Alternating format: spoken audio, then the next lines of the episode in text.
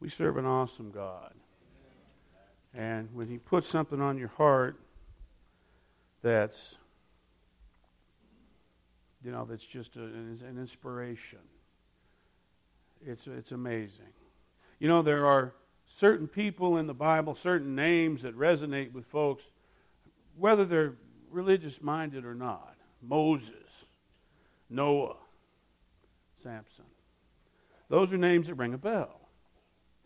And you might be wondering why I had this, this particular uh, this particular scripture. You see, Samson is a name that's recognizable pretty much to everybody.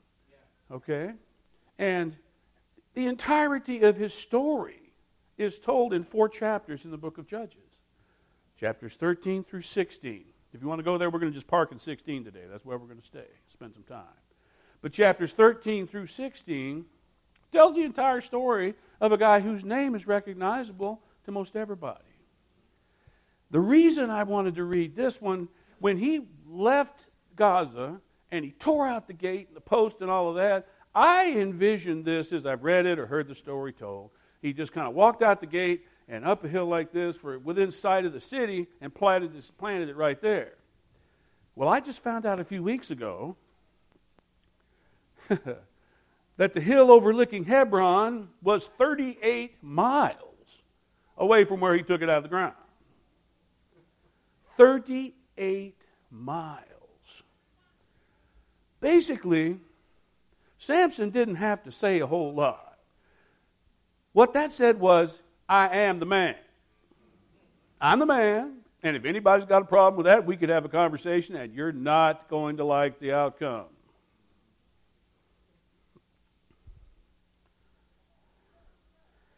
And in earlier in, in the story, and I recommend it, just the four chapters, you can honestly, 10 minutes, you could read the whole thing. Earlier on, the, the, the Philistines, because it tells the story that the children of Israel had messed up again. Philistines oppressed them for 40 years, and Samson was their warrior. And so 3,000 of them came after Samson. 3,000. And they told it to the other, the other Jews, you know, you guys are going to catch a lot of grief. And they went to Samson and go, look, man, not for nothing. We don't want to catch any grief from these people. They want us to turn you over.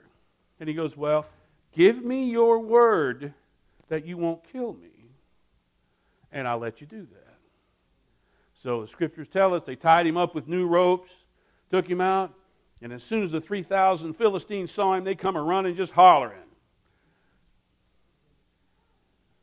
The Spirit of the Lord came upon him. He snapped those ropes like it was nobody's business. The New International Version says he took the jawbone of a young donkey. Man, the King James, it's memorable. He took the jawbone of an ass. 3,000 of them. T- attacked him, he killed a thousand of them with his jawbone. Talk about I'm the man. I mean, come on, fellas. And I imagine the other 2,000 go, man, will you look at the time? We're going to best round miss lunch. we got to go. In verse 16, after he does this, he meets Delilah. Delilah must have been an incredible woman unbelievably beautiful. And when they got together, says that the rulers of the Philistines, they wanted to know the secret of his strength. They wanted to know how they could weaken him and defeat him because he was public enemy number one to those folks. He brought a lot of grief and a lot of heartache and a lot of nonsense. He was just a burr under their saddle. And the rulers, it says, plural, in verse 5 of chapter 16. The rulers said, We will give each of us will give you 1100 shekels of silver if you find out the source of his strength. Okay? That's 28 pounds of silver. And that's like hitting the lottery. Right? You find out what makes him strong, and you just hit the lottery. So she got on him a little bit. Hey, what is the source of your strength? How is it that you are strong? Of course, now we know that he had taken, he was told, his folks were told in chapter 13, he's to be a Nazarite. He's never to drink alcohol. He's never to eat anything unclean, and a razor is never to touch his head. Okay? So some of us may know that it was his hair that was the source of his strength. So she's she's on him, you know. She needs to get paid, basically. What's the source of your strength? Verse 7. Tie me with seven fresh bowstrings that have not been dried, and I will be weak like any other man. So he falls asleep. She takes the bowstrings, ties him up. Philistines come in the house, and she says, Samson, the Philistines are upon you. He jumped up and snapped them like there wasn't nothing. Now, the scriptures don't tell us what happened to the Philistines who were in the house. If I happened to be one of them, I'd have made a hasty retreat, like in overtime, you know, overdrive. Boom, I'm, I got to go. So here, and she comes back. Oh, you've lied to me. You've made me a fool to my people. Oh, what is the source of your strength? Verse 11, he says, Tie me with new ropes, and I will be weak like any other man. So, sure enough, he there's a pattern here. He falls asleep. She binds him with new ropes. Philistines come in the house. Samson, the Philistines are upon you. Bam! Snaps those ropes. And again, I'm assuming it didn't end well for the Philistines who had joined him, but we're not told. Now she's really sad. Good heavens. You made me a fool to my people. You know, you've lied to me. Don't you love me? verse 13. He says, Take the braids of my hair, which hadn't been cut in his entire lifetime, and weave them into the fabric in the loom, and then pin it in place. And I will be weak like any other man. So she, of course, he falls asleep. And she does so. Same situation. The Philistines are upon you. And he jumps up and snaps all that nonsense. Now she's really just heartbroken. Why don't you trust me? Verse 16 says it best. And I'm not going to make any inference relative to any marital relationships whatsoever. I've been married too long to do so. But it says, with such nagging, she prodded him day after day until he was sick to death of it. Straight up. This is scripture, people. I'm just quoting. That's all I'm saying. Ladies, that's all I'm saying. This is Scripture. And finally, in verse 17, he said, Cut my hair.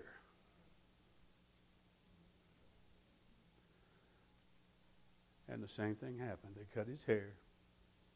The Philistines are upon you. And he thought he would jump up and take care of business like he had the other three times. But he didn't because verse 20 says that the Lord had left him.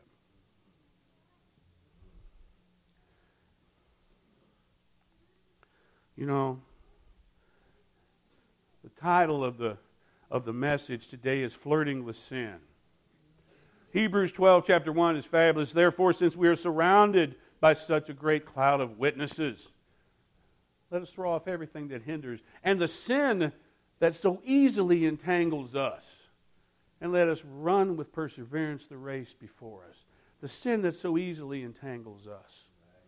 I look at, there's a parallel to what happened with Samson and Delilah to the fact of being tempted, of us as his children being tempted. A temptation can come to us and we go, but no, you know, no, no.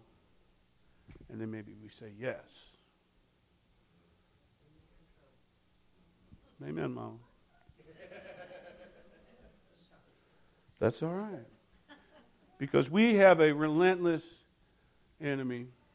1 Peter 5 8 says that the devil goes around like a roaring lion seeking whom he may devour.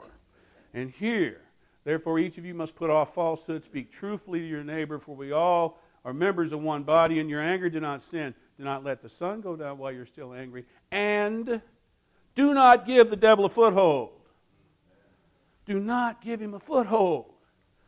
And doggone it, he's a persistent cuss. I have prayed, Lord, I'm tired. Lord, I'm tired. He's coming at me from all angles, and I'm tired. He knows the buttons to push in each case. and with Samson, it was the ladies. He had a situation earlier before we get to 16 with a, with a situation with a female. Very same thing played out. And you stop, and when you read this, when you just read 16, you think to yourself, what was Samson thinking? What in heaven? what was he thinking? Come on. Three times. Three times. She says, What is the source? And he lied to her. And she did it. What in the world would make him think, other than the incredible nagging, that she wouldn't try it the fourth? It says when he when she told him after he told her to cut his hair, she told him, just come back one more time. Come back one more time because he told me, I know he's told me it all now. And when and it says the Philistine leader, they came, they brought the silver with them. But what was he thinking? And that's not the only case that we see in Scripture. What were they thinking? David with Bathsheba. Now, later on in David's life, when he was too old, his, his leading generals, his mighty men told him, Man, look, don't go out and battle with us anymore. You sit here and you chill at the, at the palace. All right? You chill at the palace. But not this time. He had his people out fighting, and he's lounging. Nice day. He's out on the roof of the palace walking around.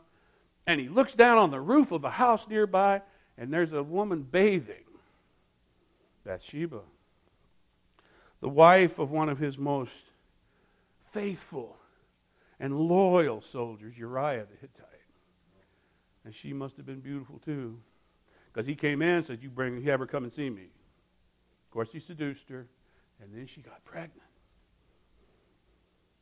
So he said, Call, call Uriah back from the, from the conflict, from the battle.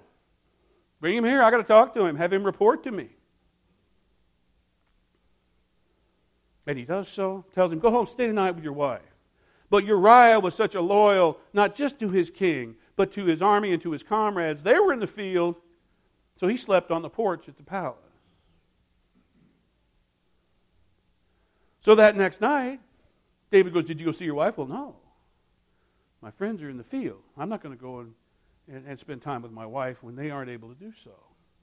He said, well, Come on in, listen, let's have a drink. Let's have several. Hoping to get him drunk, send him home so he could cover the sin. Mm-mm. Uriah was too loyal and he was too faithful. He slept on the porch again. David asked him, Hey, did you go see your wife? No. It's not the right thing to do. So David sat down and wrote a letter, sealed it, gave it to Uriah, and he said, Here, you give it to, I think it was Joab or Boaz. Joab, I believe, the general, the leading general. Said, Here, hand, hand deliver this letter to him. He got it, he read the letter, and it said, Put Uriah at the front of the, of the line, engage in battle, and when it is intense, when it's really going on, fall back. Just to ensure he would die. And you think, what was he thinking? David, as the king, could have had concubines. Excuse me. He could have had concubines. Any woman who was available, he could take as a wife, which is what he did with Bathsheba once she was available.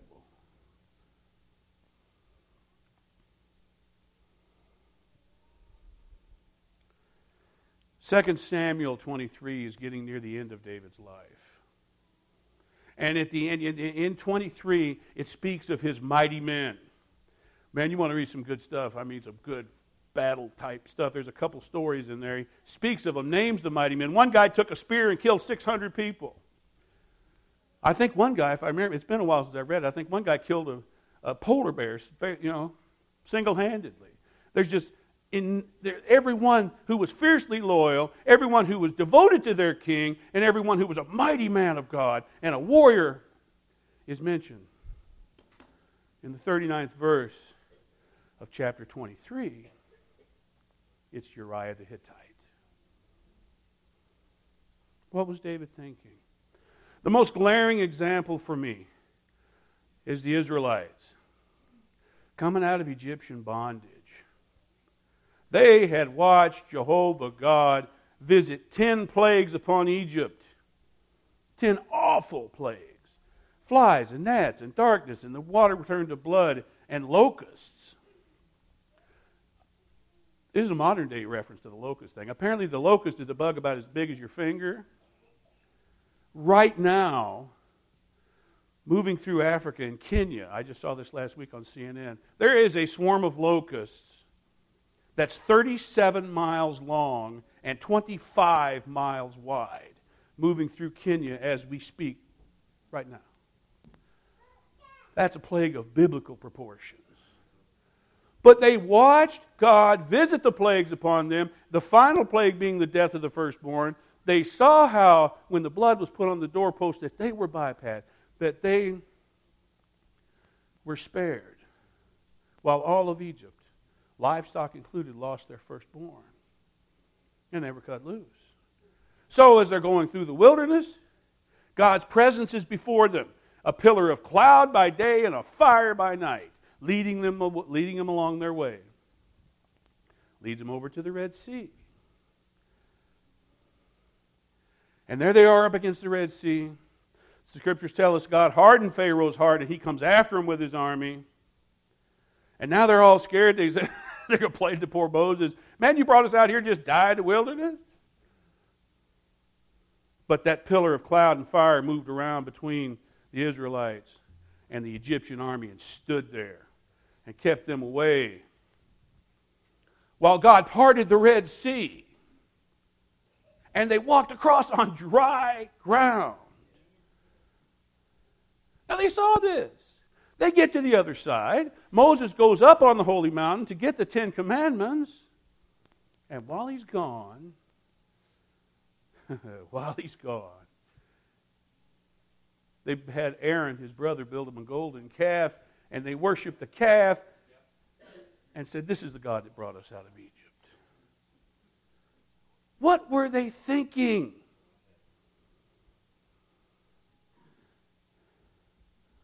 What were they thinking? You see, and there are times when, as I looked at this, as this message came together for me, there are times when I've got to think, do I do the same thing? Do we do the same thing? Do we, does something happen where we look back and think, what were we thinking? Honestly.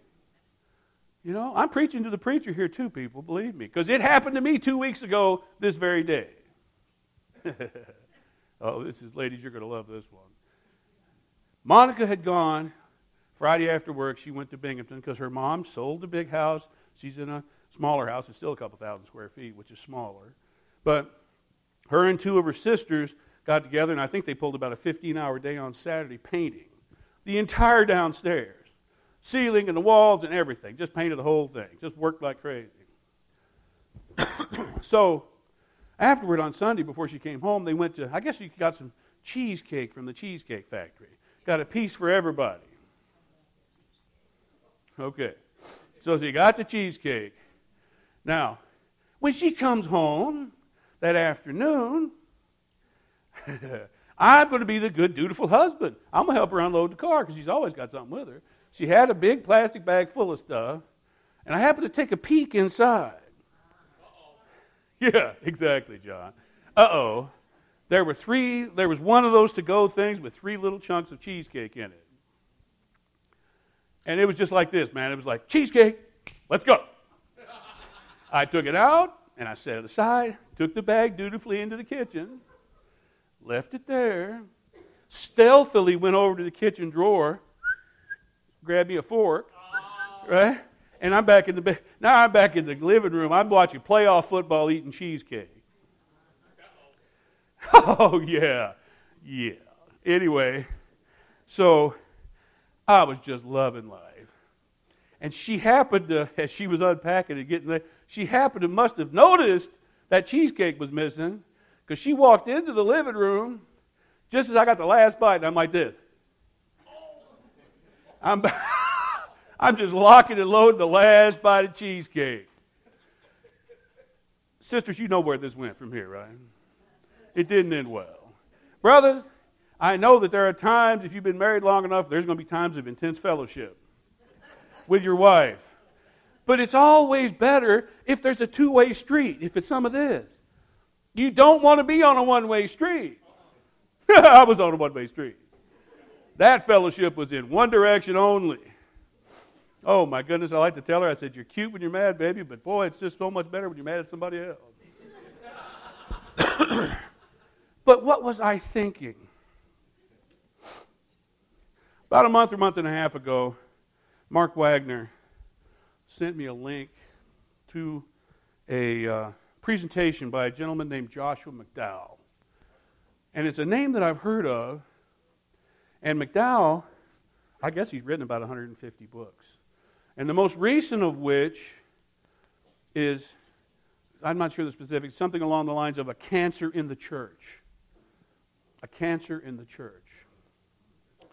And the subject was online pornography. he goes, and he, he alludes to it and references it. And I remember that week, in fact, it was the week I last spoke. And I one day at lunch, I watched about 10 minutes of this thing. And uh, that Sunday, after I'd spoken, we had our lunch downstairs. And I was helping Miss Bessie here clean up in the kitchen. She had it on her phone, and she was showing Edie McCleary, this guy. She goes, Bessie looks at me, she goes, Have you seen this? I said, Well, I've seen about 10 minutes of it. And she looked me dead in the eye and she goes, This needs to be preached. And I looked back at her like, What are you talking about, Willis? You know? Are you kidding? This topic? Let's see, a few weeks ago, as I was reading through at work, I've got, I'm in several places in the Bible. I get an a moment of work, I just pull it up on Google and read. And I was running through Samson's story, and I took a minute at lunch and I watched the presentation. It's 30 minutes in length, okay? And I couldn't believe that I was so oblivious to what the threat that this is. He does his research. Apparently, his, his calling card is his thorough, thorough, accurate research. Talked about millions of websites, billions of hours of this stuff watching. What, he, what scared me, the target audience, 12 to 17 year old kids. 12 to 17 years old. And per his research, there's a very high percentage of Christian men and women that are viewing this stuff. Okay? The number one cause of Christian divorce is pornography. He referenced a book by some by a lady, Vicky something or other, I can't recall now, but it was called Married to a Porn Addict. And he said it was so powerful, he wept as he read the book. And it was so impactful on him, he turned around and reread the book immediately after completing it. This is a guy that's written 150 books. And he gets into this thing about how the brain works, how it actually functions. Because when you see this, apparently in your, right behind your forehead, up in the front, that's your frontal lobe. That's where the reasoning part is. But in the back, back here in the bottom, that's your impulse part. That's impulsive. And what happens, apparently, and he, he delves into it a little bit on the scientific basis, but what happens is it just bypasses the reasoning piece altogether, goes right back to the impulse part, and then dopamine is released, which is where it's actually addictive. It's addictive. Every bit as much as heroin or cocaine, it's addictive. And I'm sitting here just I was like a deer in the headlights. I, am listening to this, and I thought, how could I, you know, what in the world is going on? And what in the world is a threat, is a cancer, as he calls it, in the church, and a threat to our kids. He had a saying when we give in to our cravings, we give up on our reason. He said, Those that are addicted to pornography, 58% experience financial loss, 33% lose a job, and over 50% completely lose interest in marriage. And during the presentation, which is going to be available, the elders have the link, we have it available. And if you're a parent or if you're unknowledgeable and completely oblivious like I was, you need to see it. It's nothing vile. I think the guy's a, he's a Christian author, and he was speaking at a pastor's conference. He actually had the son of a pastor come up. And this young man Nice looking young guy. Every time, of course, Pastor Son, he's every, every time the door's open, he's there. He's there doing stuff. He led a youth group. He was very active. He graduated from a Christian college, and he was addicted to online pornography as hard as it can be done. It took him five years to quit, five years to be free. But McDowell talks about having to rewire the brain and re engage the reasoning part. So, after I saw it, that very day I came home, and my kids know that I might be thinking about who knows what, and I can come up with anything out of left field. It could just, this one didn't come out of left field. This was through the parking lot, across the street, and halfway down the road. Because Christine comes in, I'm like, How was your day, baby? Oh, yeah, you know, we're talking. I go, Hey, let me ask you something. How old were you the first time you saw online pornography? Now, bear in mind, our kids didn't have smartphones till high school. But her response was, I don't remember exactly what she said, but it was kind of like, well, all righty then. You know? all right. Yeah. Okay. You know, she didn't bother to ask where that one came from. But then she got serious, brothers and sisters. She got serious. And she said it was middle school, Dad. Now, Will was working that night, so I hit the sack in the morning. First thing, we're making breakfast, caught him in the kitchen. I go, Bud, I go, how old were you the first time you saw online pornography? He didn't even blink. He just got a serious, he huh, furrowed his brow, thought about it. He goes, It was middle school, Dad. This is a terrible poison and an addiction that is attacking our young people and can undermine us as Christians and it can undermine the church. I asked Christine as we were talking after, you know, as we were talking that night. She goes, Dad, I've got friends that come home every day. They go right to their room and they get on a device and they look at this stuff for hours. Hours. It's terrifying. So, yes, Miss Bessie, you were right. This needs to be preached, and we need to be aware. And I thought about my cheesecake experience. Because the thing with the just shooting, just, just completely bypass reasoning, we ain't going to deal with reasoning. We're going right to impulse. Honestly, it's cheesecake, get a fork, let's go. It was the very same neurological process McDowell speaks of with the online pornography. Had my reasoning part of my brain been able to weigh in, it might have gone something like this. Okay, listen, dummy. If you eat all of this cheesecake, she's going to light you up like a Christmas tree. But you eat some of it and save some for her. She's still going to light you up. It just won't be as painful. Right? you see, the first thing they did when the Philistines captured Samson, they gouged out his eyes and blinded him. And when we allow, be it this or anything else, to give the devil a foothold. We too become blind. We too become blind. I was blind to the obvious reality that played out, sadly enough, two weeks ago today when I ate all her cheesecake. Didn't even think about it. But this is far more serious than something like that. This is a threat to our children. This is a threat to our church. This is a, and completely unbeknownst to me and it's a, it's a good conversation to have. But the first thing they did was they blinded Samson, and we too can become blind. We too can become blind. Whatever it is that we struggle with, whatever it is that we become blinded to, we can rationalize, we can justify it. Or maybe we even think God won't know. I'm, I'm, John, I thought this. I thought that. God won't know. We become blind to it. Satan is incessant and he will not stop. He's going to hit us every way he possibly can. Poor Samson, it was the ladies. But you see, the beautiful thing about it, brothers and sisters, is this God hears our prayers. When we turn and we tell Him, I've been blind, Father, forgive me. Look at Samson. Sovereign Lord, remember me. Please, God, strengthen me once more and let me with one blow get revenge on the Philistines for my two eyes. They had all gathered into, to watch Samson. They were going to bring him out and make sport of this guy who'd been such a pain in their rear ends. And he was blinded.